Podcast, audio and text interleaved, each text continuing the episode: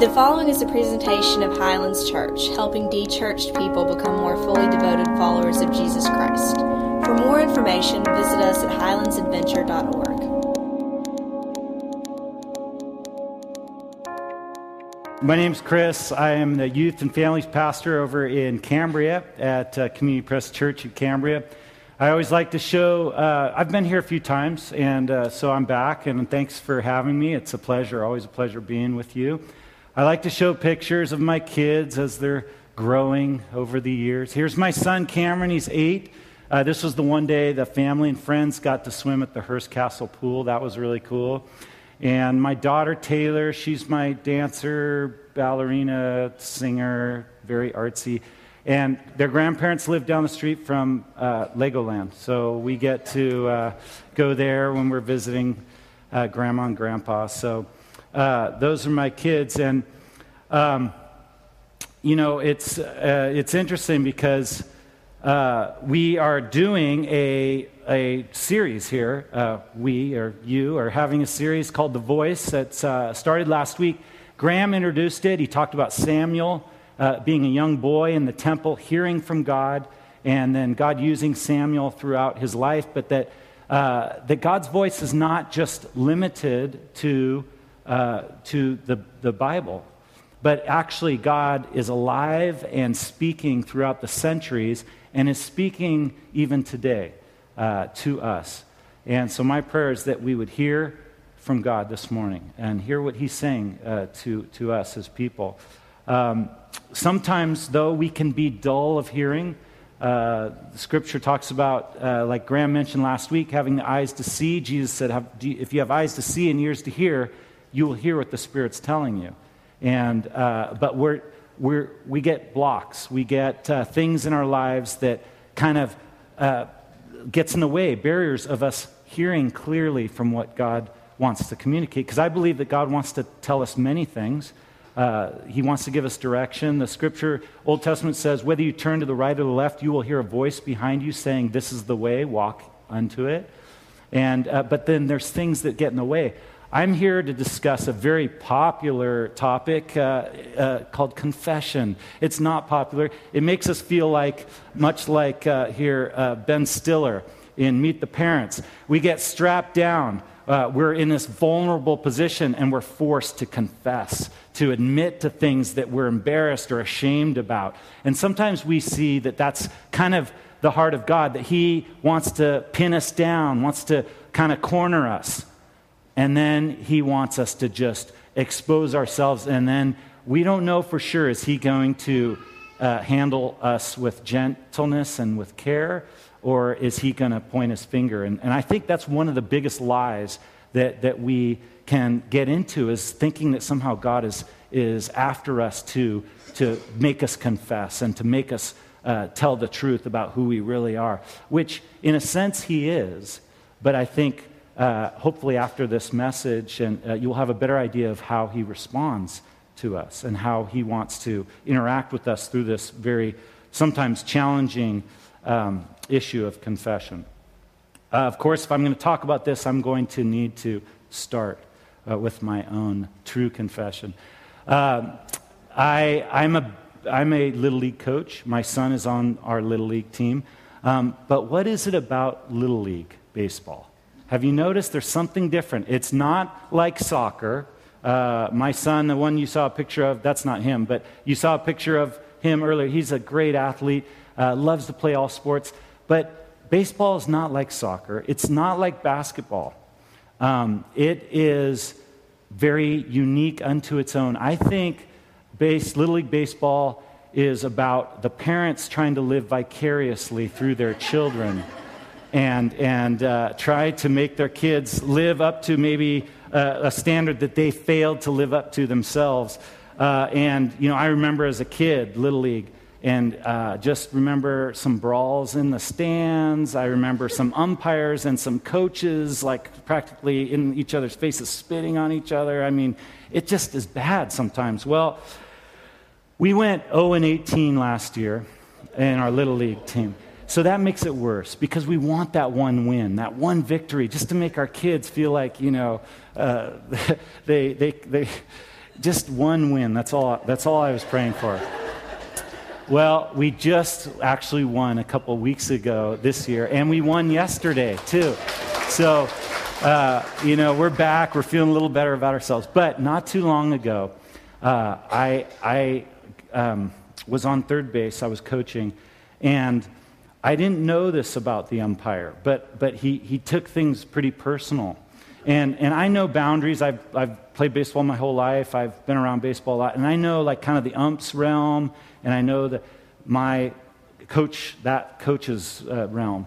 And I just felt like the ump was kind of like, you know, getting a little too, he was making uh, he, was, he was giving my kids you know, opinions and coaching advice or what have you, and just things that I felt. And I felt like he thought he was kind of Lord of the Diamond, you know, like he was kind of large and in charge. And, and umps have to be like that to a certain extent, but they have to be able to take some stuff too. That's just what you're trained. Well, I, um, I just asked a simple question What's the call, Blue? Or what's the, uh, what's the count, Blue? What's the, call, what's the count? And, and he just snapped. You know, he, he just said something to the effect of, you, you stick to coaching, you know, I'll stick to umping. I guess he took it personal. I didn't know this till later that this has actually happened before. And, and I had a choice to make as things were escalating. I could, I could take kind of the high road and, and just kind of do the right thing and, and just stay cool. Or because I was so eager for my kids, to, to get this victory, and I was getting into the game. You know how the competition thing works. And I could choose to maybe go toe to toe with this guy a little bit. And, and that's what I chose, unfortunately.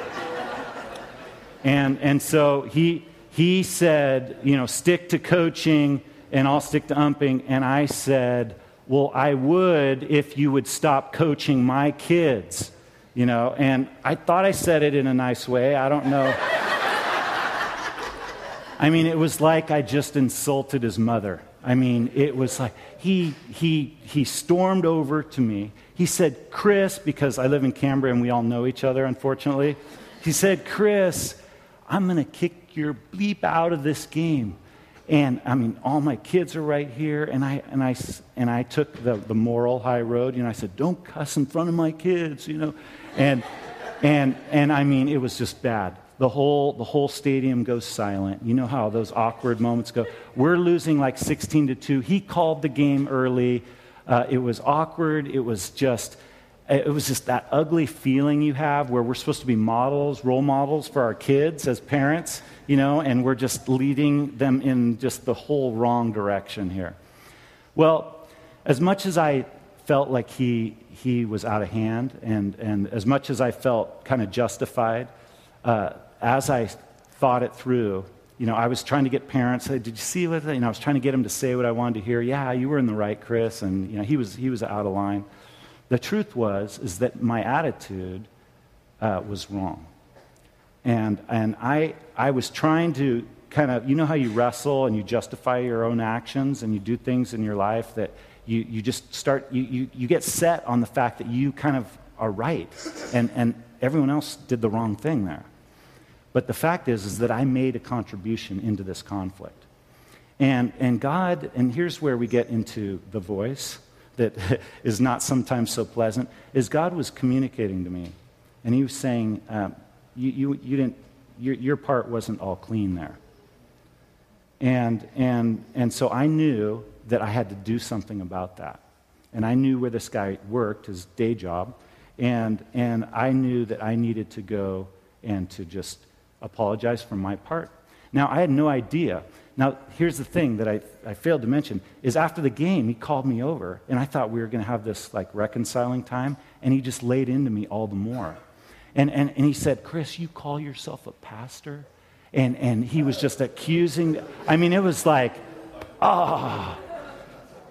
You know, and, and so as much as I felt like he was, he was wrong, I knew that I had to apologize for what I did.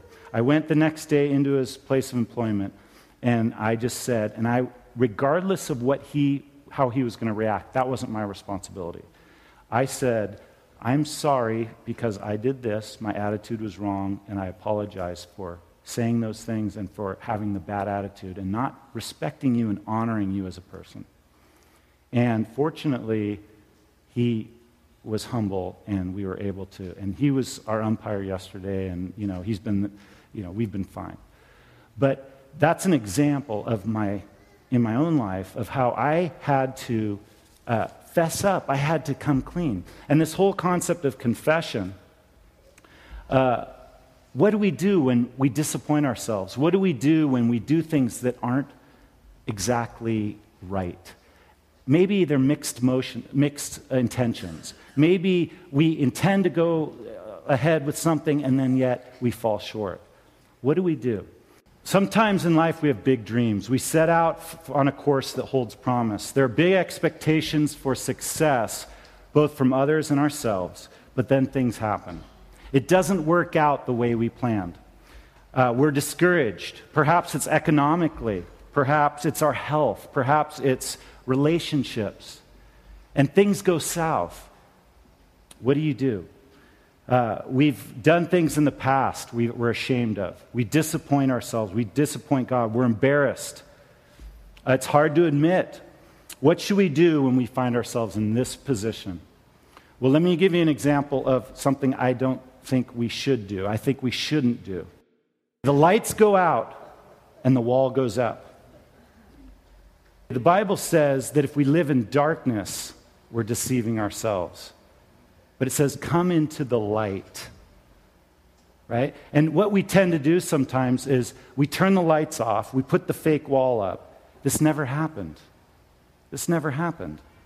In 1969, Thomas Harris wrote one of the most successful self help books ever published, millions and millions of copies, New York Times best-selling list for two years, and it was translated into dozens of languages. I'm okay, you're okay. But what happens if we're not okay? Is it okay to admit that sometimes we're not okay?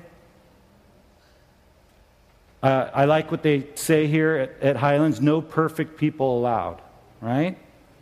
Okay. Uh, I'd like to look at this verse, 1 John 1 8 and 9. If we claim to be without sin, we deceive ourselves. The truth is not in us. But if we confess our sins, he is faithful and just and will forgive our sins and purify us from all unrighteousness. That word confess in the Greek, homologeo, homo meaning same, logeo meaning word or speak, to say. So it's saying the same thing or agreeing with what God says. When you confess, you're just agreeing with what's right and what's wrong based on what God's perspective and his analysis is. So confess it means to agree. Simply agree with what the truth is. And I'd like to share three points with you about what confession is. Number one, I think confession must be sincere. It must be sincere. One of the criticisms of Christians today is that we're fake, we're not authentic people. The word sincere comes from the Latin word sin, sine cera. It means without wax. And what that describes is it's a phrase that comes from where people would hide cracks in cheap pottery or marble, and they would hide it through wax, by waxing the cracks, so that it would, be, it would come across as being worth more than it really was. And so uh, quality products were often stamped with the word sine cera, without wax. And it shows that it hadn't been doctored uh, it would be similar to those products today that we might see 100% natural or, or all natural, 100% pure. And, and so the question for us is do we try to cover up our blemishes, right, in life? Or are we real with people, cracks and all? Are we real? Proverbs 28:13 says, "People who conceal their sins will not prosper, but if they confess and turn from them, they will receive mercy." The phrase, I have sinned, is found 20 times in the Bible. I have sinned. But ironically, it's not always, in fact, most of the time, it's not an expression of sincerity uh, or a change of heart. We see this in Pharaoh. Pharaoh, uh, it's, there were plagues that came on Egypt. One of them was a hailstorm. And in Exodus 9, it says it was the worst storm in the land of all of Egypt since it had become a nation. So this is a really bad storm, hailstorm. And so Pharaoh summoned Moses and Aaron. He says, This time I have sinned. And as we know, Pharaoh did this over and over and over again, even after the Israelites left. He said, What do, what do we think of? Let's, we had these slaves in Egypt, let's go get them. So, regardless of how many times he said, I've sinned, I've sinned, please, it was just simply an expression of fear. He didn't want the consequences, right? There's another guy in, in Scripture, his name is Shimei, and he does the same thing. He's on the side of Absalom, who's David's son. Absalom's starting to take over the kingdom. There's a battle between David and his son Absalom. So Shimei is with Absalom. He sees David and he curses David, it says, pelts David and all the king's officials with stones, calls him a murderer and a scoundrel. So David and his men continue along the road while Shimei was going along the hillside, cursing as he went, throwing stones, showering him with dirt. Okay, so he's completely disrespecting David. But then the momentum changes, and now David starts having a, a, little advantage in the, in the battle between him and his son. So Shimei con- is confronted by David, and he crossed the Jordan. He falls prostrate before the king. May the Lord not hold me guilty. Do not remember how your servant did wrong on the day my Lord left the king in Jerusalem. May the king put it out of his mind, for I, your servant, know that I've sinned. It's just simply a it's, it's, it's an admittance, but it's not really a confession because he's afraid that David's going to take his life. This reminds me of my, my son.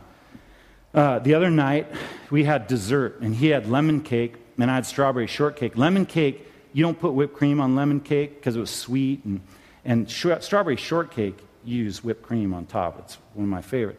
So I put a lot of whipped cream on my so I, leave, I go in the kitchen and I come back and I catch my son. He's got this big dollop of whipped cream that he's stealing from my dessert.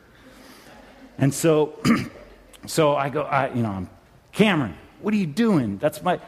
And so here's what I do I take his lemon cake and I put over here and I say, You're going to wait for a minute. So I start eating my, my strawberry shortcake. And so, what is the first thing he does?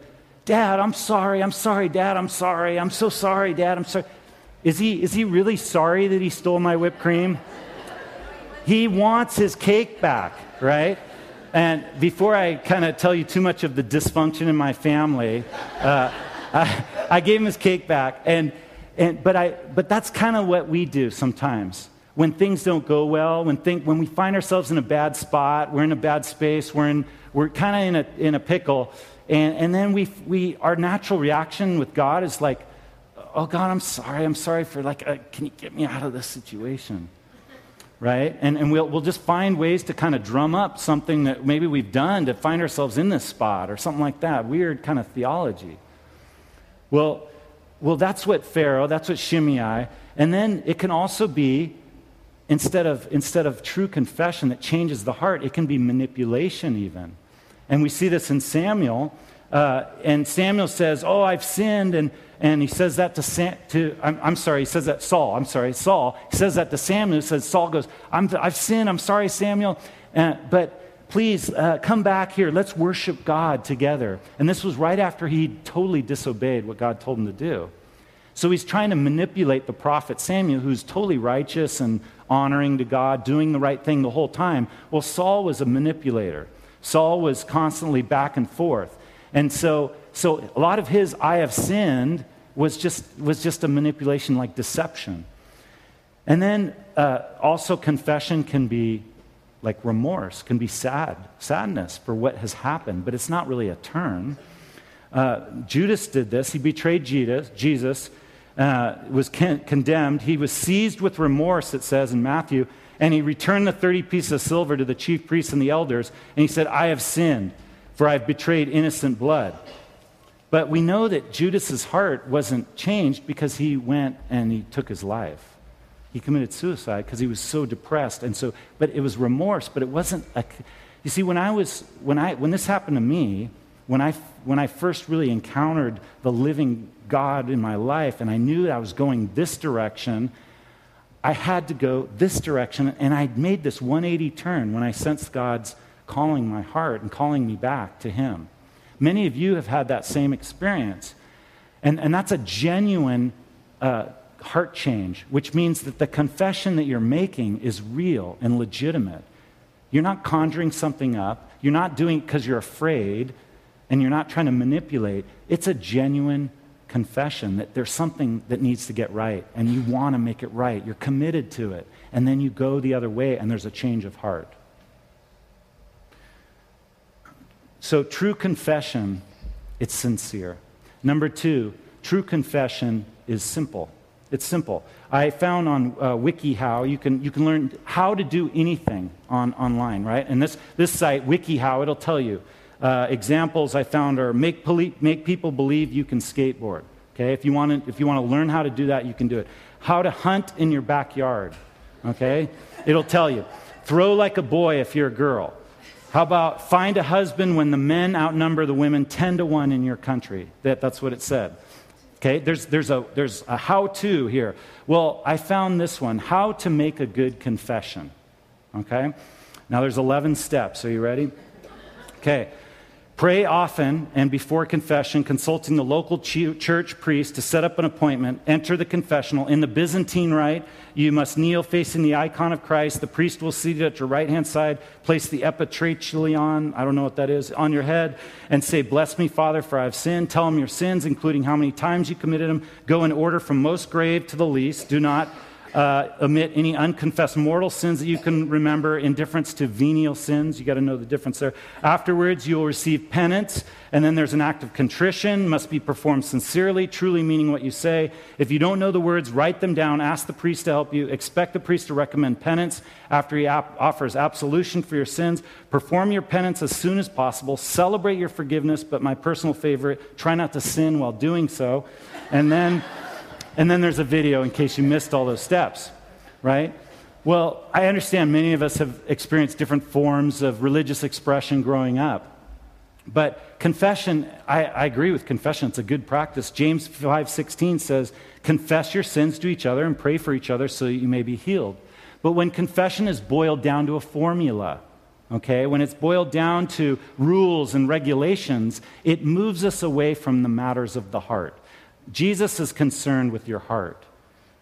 So he isn't requiring you to jump through a bunch of hoops, right? He's going straight to the heart. The word of God is sharp and is like a sword, and it penetrates joints and marrow and divides thoughts and attitudes of the heart, Hebrews 4 says. So um, when the Holy Spirit reveals things in your life, they aren't right, you admit it, and you trust that God has taken care of it. Okay? When Jesus died on the cross, he said, It is finished. What that means is there are no more sacrifice for sins left. You can't pay for your own. No one else can pay for your sins. No one else can like work to get rid of those. It was done. So all he's requiring is that you just bring it to the light and not hide it in the dark. Okay, so confession, true confession is sincere. True confession is simple. Okay?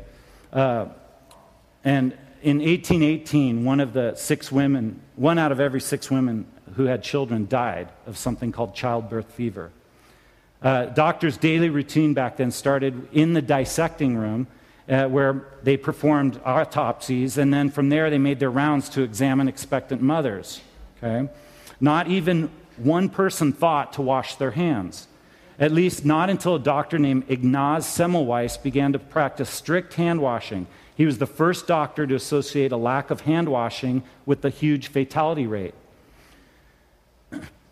He said uh, he lost one out of 50 women compared to the one out of six. He said childbirth fever is caused by decomposed material conveyed to a wound. I have shown how it can be prevented. I have proven all that I have said, but while we talk, talk, and talk, women are dying.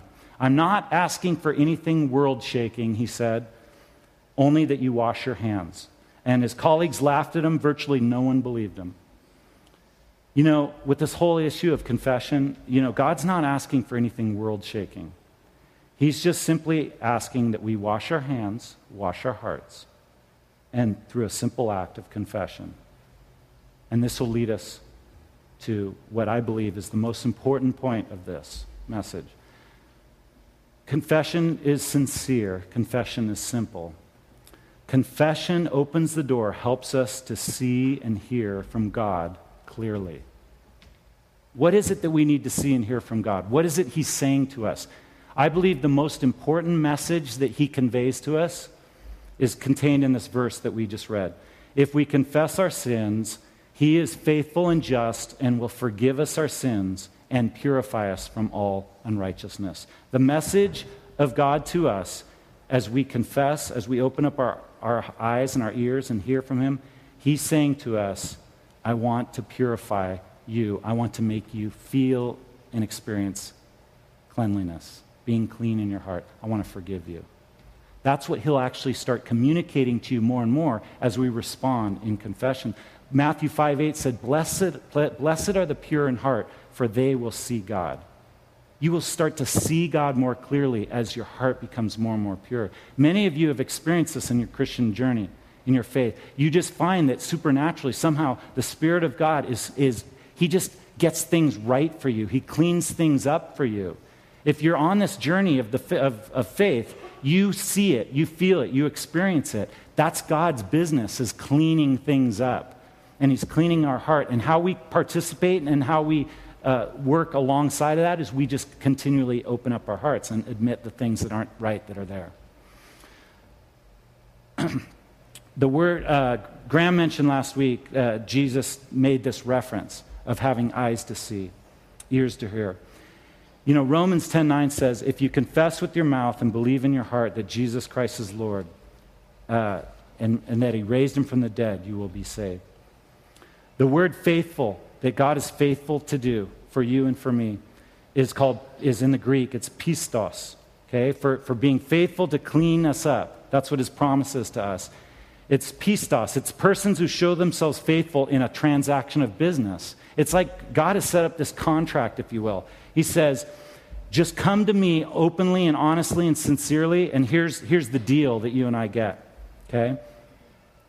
We get uh, God's treatment of Christ as if he personally committed all the sins of every person, who, so that everyone who would believe he could treat as if they'd lived Christ's perfect life. Okay, so, so uh, all the biographies of famous men and women, okay, focus on the lives of the people. Everything that's written about famous heroes is about their lives. The New Testament is unique in that it spends tons of time on the death of Christ. Why is that? Because that's the key for you and I being free. It's the key to, for us having a clean conscience. So, it, to illustrate this, let's say you owe $20 million. They're going to throw you in jail. You, your name is in the paper. You're on TV. You're in the courtroom, okay? And uh, you're going to prison. So you show up, and then your judge is going to sentence you, and then Bill Gates walks in the back door and he works out a deal with the judge. And, and they, so they say to you, they say, You're free. You're free to go. We've worked it out. You know, your debt's been paid. So as you're heading out the room, then Bill Gates comes up to you and he says, Hey, whispers in your ear, Hey, check your bank account. You're like, I, I know it's in my bank account. It's empty. You know, I owed $20 million. You know, just check your account. So you go, you get your ATM, you check your account, and there's $30 million in your account. You see, what Jesus has done for us is he's lived a perfect life. He died on the cross for your sins. But his perfect life and his perfect righteousness has been credited to your account. You know, the, the lottery, often, not often, but once in a while, will actually, uh, this is an article in the USA Today, actually, winners will sometimes not claim their prize. So, uh, one time an individual won $46 million. Uh, he beat the odds 77 million to 1, and his number on his lottery t- ticket was picked, but he missed the deadline. The jackpot went unclaimed. Apparently, this happens once in a while. A California man, $25 million, didn't cash in. So, it's an enormous prize. You have the winning ticket, and yet you don't rightfully claim what is yours. And I suggest that maybe some of us have not claimed our prize forgiveness, unmerited favor, unearned, undeserved favor. You say, well, that's not fair. I mean, that's, you know, I, I owed the money and then that got erased and then money was put into my account. No, it's, it's not fair, but it's, it's God's justice. And, and why in the world would we not accept and receive that kind of deal? And, and so God has has given us this great prize of forgiveness, right? And it's been paid for already. All he's asking is that you just be honest with when and how you aren't being really true to, your, to what God is calling you to be true to. Psalm 103 says, Oh, my soul, bless God. Don't forget a single blessing. He forgives your sins, every one. He heals your diseases, every one. Micah 7 18 and 19. Where is the God who can compare with you, wiping the slate clean of guilt, turning a blind eye and a deaf ear to the past sins of your purged and precious people? Let's pray. Father, we uh, confess that uh, we have not uh, been totally upright and honest with you at times. Uh, Lord, you tell us that, that confession is just very simple and it, it has to be sincere and from the heart.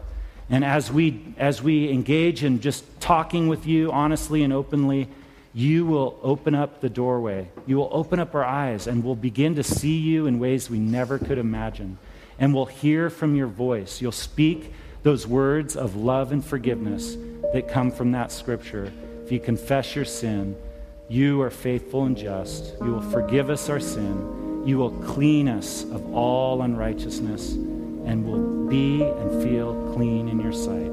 Thank you so much. In Jesus' name, amen. This has been a presentation of Highlands Church, helping de-churched people become more fully devoted followers of Jesus Christ. For more information, visit us at highlandsadventure.org.